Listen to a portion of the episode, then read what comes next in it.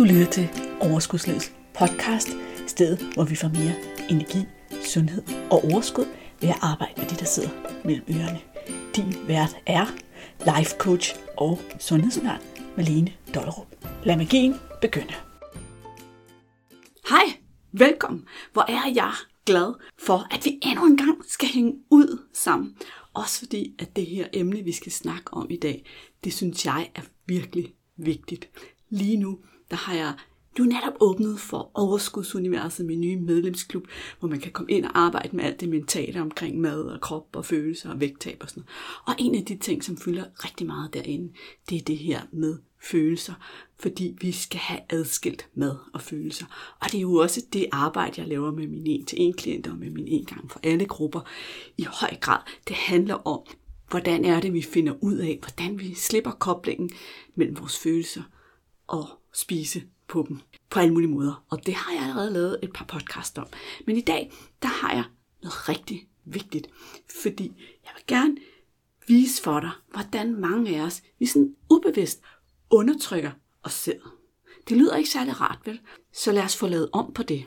Og når vi snakker mad, når vi snakker vægttab, når vi snakker mad og følelser, så er det jo også det, at når vi gør det her, så er det, at vi nogle gange ser os selv stå derude i køkkenet, eller hvor det nu er, at vi overspiser, og spise et eller andet.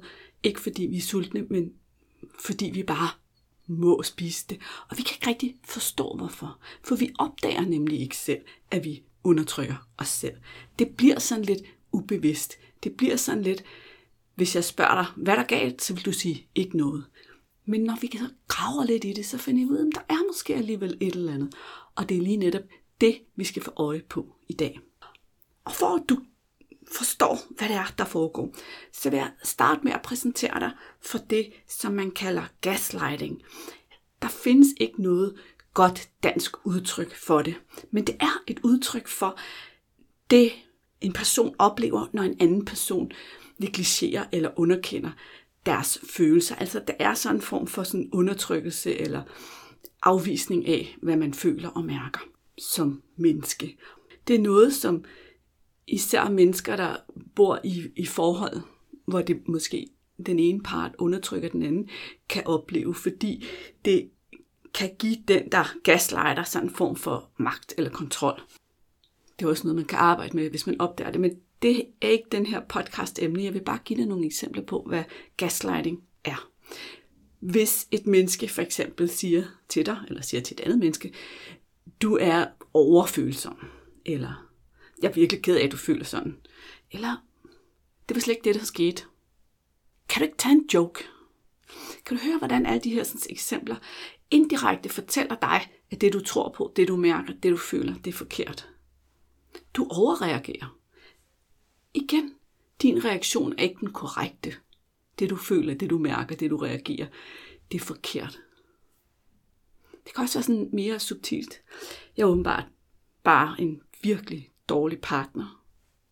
Igen, den, der afleverer den her sætning, giver skylden tilbage til den, der har reaktionen på det vedkommende har gjort. Og det er derfor, man kalder det gaslighting. Den, der siger sætningen, for den, der modtager den til at føle sig forkert.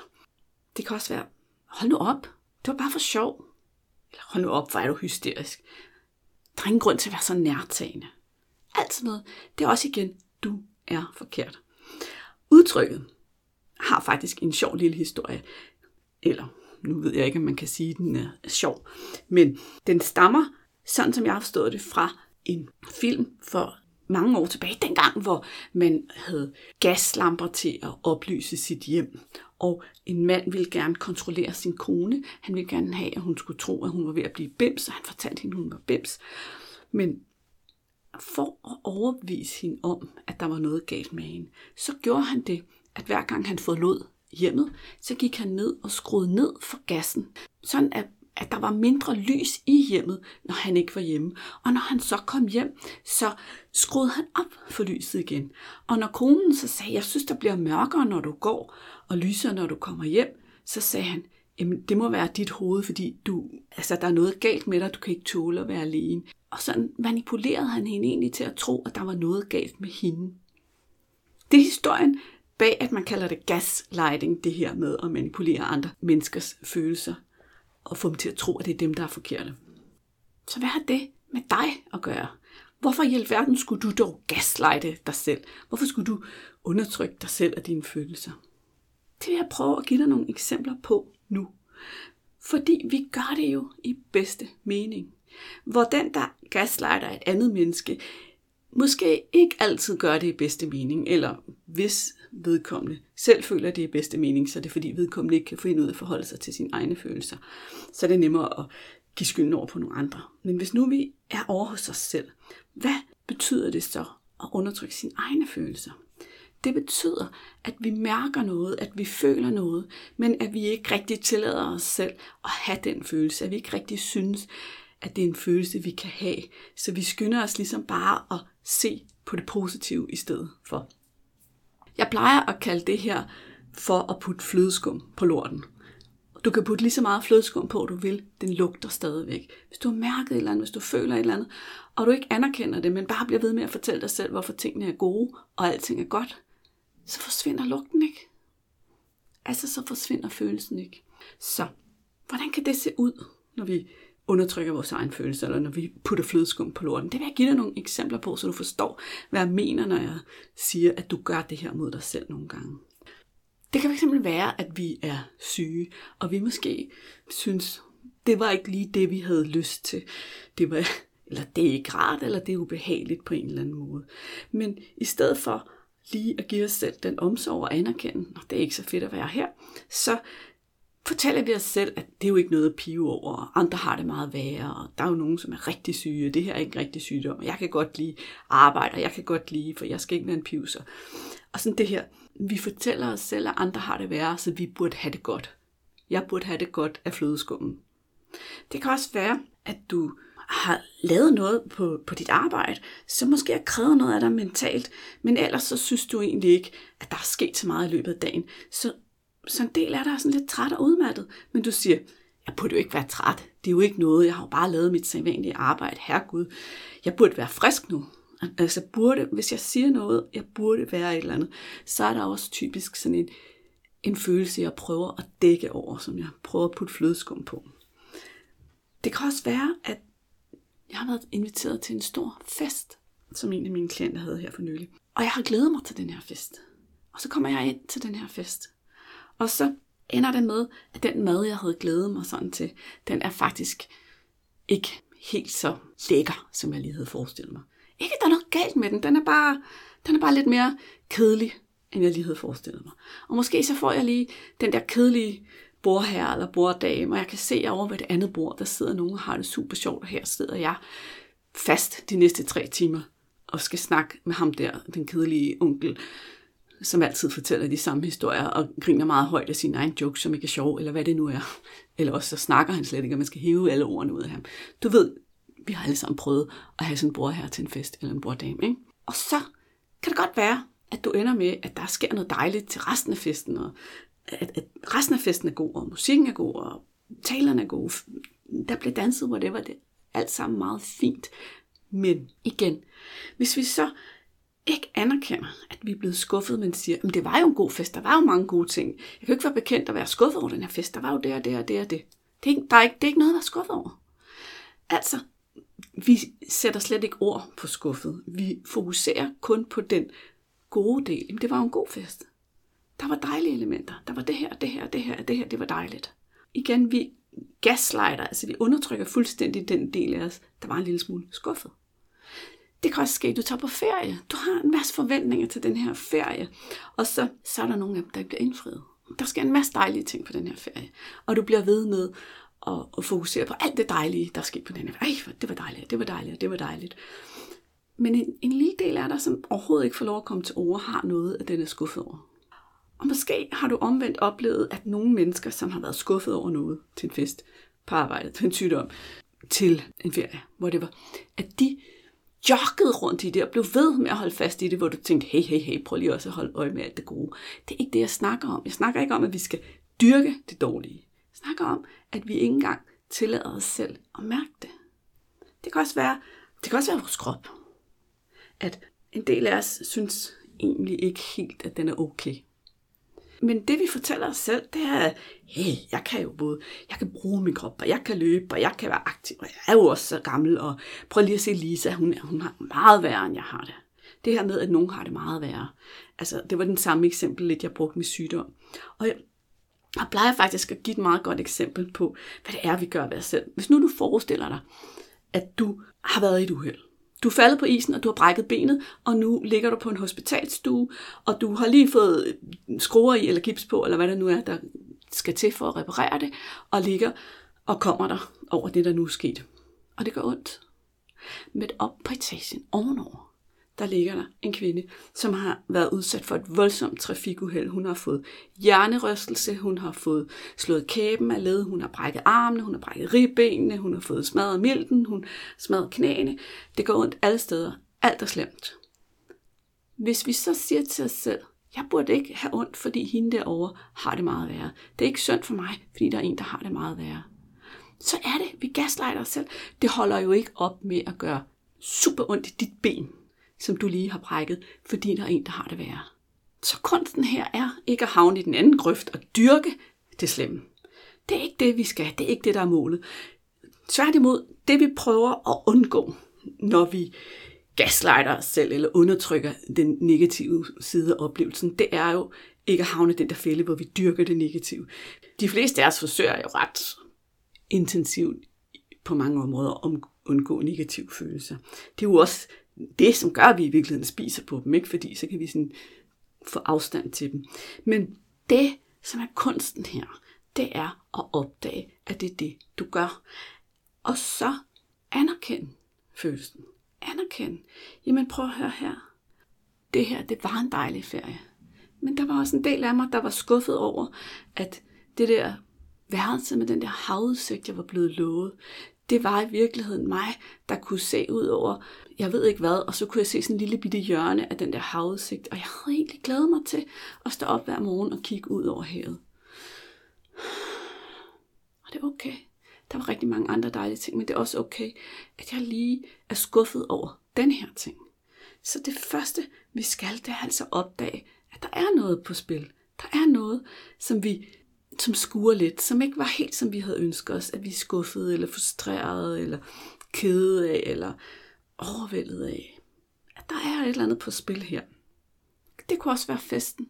Men det er okay. Jeg blev faktisk lidt skuffet over den der mad og det der selskab. Jeg havde håbet på noget andet.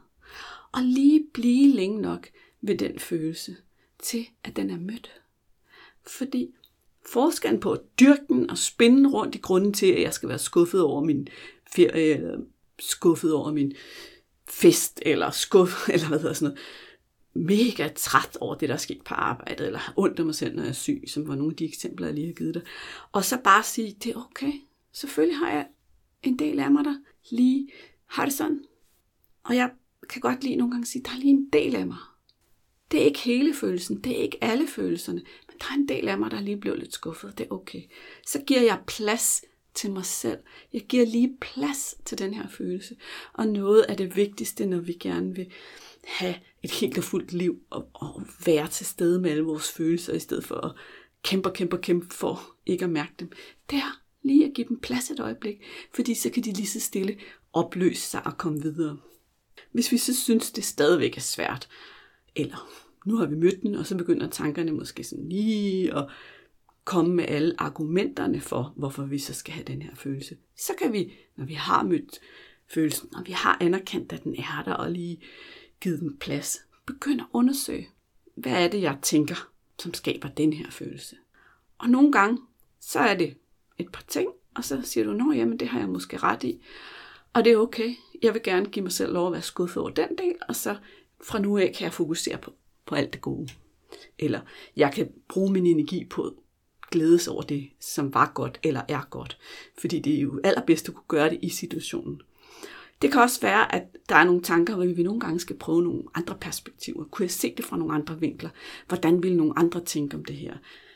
Og der kan vi låne tanker eller sådan. Vi kan låne idéer fra nogle mennesker, som vi generelt måske synes har et positivt livssyn. Som generelt er gode til sådan at tage det hele på en god måde. Hvis du kender sådan en menneske, så kan du tænke, ham eller hende, hvad, hvad vil de egentlig måske tænke eller sige om den her situation, hvis jeg præsenterede dem for den. Og så prøv det af. Kan det også være sandt? Kunne det også være en virkelighed? Så vi altså arbejder med følelsen først, og så tanken. Det de fleste af os gør, hvis vi ligesom skal samle tråden op på det, jeg har gennemgået for dig i dag, det er, at vi prøver at skubbe følelsen og alle de negative tanker væk, og kun fokusere på de positive. Og det er der, hvor det her ligger nedenunder, og stadigvæk er der, men hele tiden bliver ignoreret, og det bliver ved med sådan at tryk og banker mas, men fordi du ikke vil anerkende, det er der, så ligger det bare som sådan en underliggende, lidt usynlig frustration hos dig. Og så er det, du befinder dig ude i køkkenskufferne skabene, hvad det nu er, du overspiser af, og står og spiser, fordi der er bare noget hos dig. Og du kan ikke forstå, hvorfor du gør det. Fordi den slet ikke får lov at komme op til overfladen, den her følelse. Vi kan selvfølgelig have alle mulige andre mønstre end at spise på sådan nogle følelser. Nu er det jo oplagt, fordi den her podcast handler meget om mad og vægt og krop og vores sundhed og vores forhold til mad, og bruge maden som eksempel. Fordi det kan også være, at det er der, hvor du ser dig selv, synes du skal have et ekstra glas vin til maden, eller du sådan synker helt ned i, i skærmene og bare forsvinder ind i de sociale medier, eller går ind og køber noget til dig selv, eller hvad dine strategier nu er når det er, at det bliver for meget indeni, og du ikke rigtig rummer det og møder det. Så hvis jeg lige skal samle op, så er det, du har lært, det du har fået indsigt omkring i den her podcast, at vi alle sammen kan risikere at være den, der gaslighter os selv, eller ubevidst undertrykker en del af os selv, som mærker noget. Og det er ikke det samme som, at når du mærker det rigtig meget og spinder rundt i tanker om et eller andet, som er surt eller uretfærdigt eller forfærdeligt eller irriterende. Det er en anden vinkel, et andet emne, en anden måde at arbejde på det. Det er, når du ikke rigtig vedkender dig en følelse, og ligesom bare kun helt, altså hele tiden skubber følelsen væk, og kun får øje på de positive sider af det, du har oplevet. Det er et klassisk tegn på, at du undertrykker din egen følelse. Enten der var så meget godt, der var så meget positivt, eller den anden version, jamen der er nogle andre, der har det meget værre, jeg burde være glad her. Jeg burde ikke være træt, jeg burde et eller andet. Altså jeg, jeg burde have de her følelser. Og så ligesom hele tiden fortælle os selv, at vi burde være glade, vi burde være taknemmelige, vi burde være et eller andet. Det er ligesom de to tydelige tegn på, at du undertrykker dine egne følelser, og at du kan komme i gang med det her arbejde med at sige, okay, der er et eller andet, der skuer her. Lad mig lige kigge på, hvad det er, og så, når du finder ud af, hvad det er, så anerkend, at der er en del af dig, der har den følelse. Mød den del af dig. Bliv lige ved den længe nok til, at den føler sig mødt, og begynd så at undersøge tankerne. Er der nogen, du skal slippe? Er der nogen, du skal have nye perspektiver på? Eller skal du bare videre herfra? Hvis du tænker, det giver så meget mening det her, Malene, og tænker, men måske er det lidt svært lige at få øje på selv, eller få fundet ud af, hvad er det egentlig, der foregår. Så vil jeg minde dig om, at der er jo hjælp at hente. Det er jo sådan noget, en coach er rigtig god til at hjælpe med at finde ud af sammen med dig. Sådan at du kan begynde at få øje på, når du gør det ved dig selv, og så blive selvkørende. Rigtig meget coaching handler jo også om, at det, jeg hjælper dig med at gøre med dine følelser og tanker i coachingssituationerne, jo mere vi gør det sammen, jo bedre bliver du til at gøre det for dig selv. Lige så stille og roligt, så opdager du det af dig selv, og så er du selvkørende, så du ikke bliver ved med at være afhængig af mig, men egentlig lære at, og hjælpe dig selv. Jeg blev så glad her den anden dag, jeg talte med en af mine klienter, så siger hun, ja, jeg tror faktisk, jeg, jeg har coachet mig selv. Jeg, jeg tror faktisk, jeg ligesom har fundet ud af, hvad der foregik, og hvad jeg skulle gøre ved det, og jeg har egentlig også handlet på det. Og så vendte vi det lige, og det havde hun. Og det var det der med, at nu havde hun blevet coachet et stykke tid, og så var hun begyndt at få øje på de der ting selv, og kunne spørge sig selv, hvad skete der lige der? Hvad skal jeg gøre ved det? I stedet for at hænge fast i det. Hvis du kunne tænke dig hjælp til det, så husk, at du kan jo få hjælp af mig på forskellige måder. Jeg har en til en coaching, eller et godt sted at starte for de fleste, det er Overskudsuniverset, min medlemsklub, hvor du kommer ind og får hjælp til at arbejde med alt det mentale omkring mad og vægt og krop og sundhed, hvor du får en systematisk gennemgang af alt det, der skal til, for at du kan hjælpe dig selv og komme et godt sted hen i dit forhold til dig selv og din krop og dit forhold til mad, så vi kan skabe nogle holdbare resultater. Og derinde, der får du jo både tingene meget struktureret serveret, så du kan tage det i helt dit eget tempo, i sådan nogle forløb, du kan sidde og kigge på, når det passer dig, når det passer ind i din kalender, og adgang til coaching, og adgang til vores forum og fællesskab, og adgang til et helt univers af mad og opskrifter og sådan noget. Så du har simpelthen det hele i en pakke for en ikke ret stor investering. Hvis det lyder noget, som noget for dig, så kan du skrive overskudsuniverset ud i et.dk i din browser, eller du kan lige smutte ned i episodenoterne og finde linket. Og jeg vil også i episodenoterne lægge nogle links til anbefalinger til andre podcasts, som du også kunne høre, hvis det her emne har interesse for dig. Det vil du opdage, hvis du nogensinde tjekker episodenoterne, at jeg altid slutter episode teksten af med at lægge nogle anbefalinger til andre podcast og andre steder, du kan dykke mere ned i det og komme videre. Så det var min anbefaling i dag til dig. Og hvis nu du kender nogen, du tænker, ej, prøv her, det her det gav så meget mening for mig. Det kunne faktisk også godt give mening for den eller den. Og det behøves jo ikke engang være en, der har vægtproblemer. Det er jo, vi har jo alle sammen det her med, at vi kan finde på at undertrykke os selv følelsesmæssigt. Så fortæl dem lige om den her episode. Send dem et link eller et screenshot, så de også kan lytte med. Det vil gøre mig virkelig, virkelig glad. Også fordi jeg har sådan en mission om, at vi alle sammen skal begynde at forstå, at alt det, som vi har lært gennem vores opvækst om, at vi bare skal tage os sammen og lukke munden og bruge vores viljestyrke og spise de rigtige ting, at det er en form for gaslighting, at vi får fortalt, at det er vejen fremad, og vi egentlig er lidt dumme, hvis vi ikke kan finde ud af det.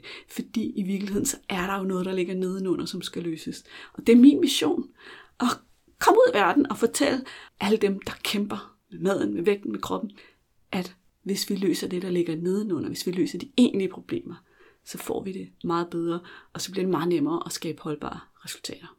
Hvis du får øje på steder, hvor du godt kan se, at du måske har undertrykt dig selv lidt, eller du lige pludselig kan se, hvor at et menneske omkring dig har været en lille smule gaslighting over for dig. Det kan være din chef, din partner, det kan være dine børn, dine forældre, som typiske mennesker, der gør sådan noget. Så må du meget gerne dele det med mig. Og også huske, at hvis nogen gør det ved dig, at så er det en god idé, at du har din egen ryg. Og ikke tager det ind og giver dem ret, men at sige til dig selv. Han eller hun kan vist ikke rigtig håndtere, at jeg reagerer sådan på han, ham eller hendes dårlige handling. Det, det, det ligger over dem. Det var ordene for i dag. Kan du have det noget så dejligt, til vi hænger ud i dit øre igen, enten om to uger, eller i den næste podcast episode, du har lyst til at høre, fordi du måske finder en i episodenoterne, eller du kan også gå ind og hente den der lille guide, jeg har med alle episoderne, se, er der lige en, jeg har brug for at høre eller genhøre. Hej hej. Hey, inden du løber, glem ikke at abonnere på podcasten, så du ikke går glip af en eneste episode. Og skulle du have fingre i den gratis videotræningsserie Vægtab med din hjerne, så smut ind på overskudslivet.dk-videoserie, så lander den første video i din indbakke i dag.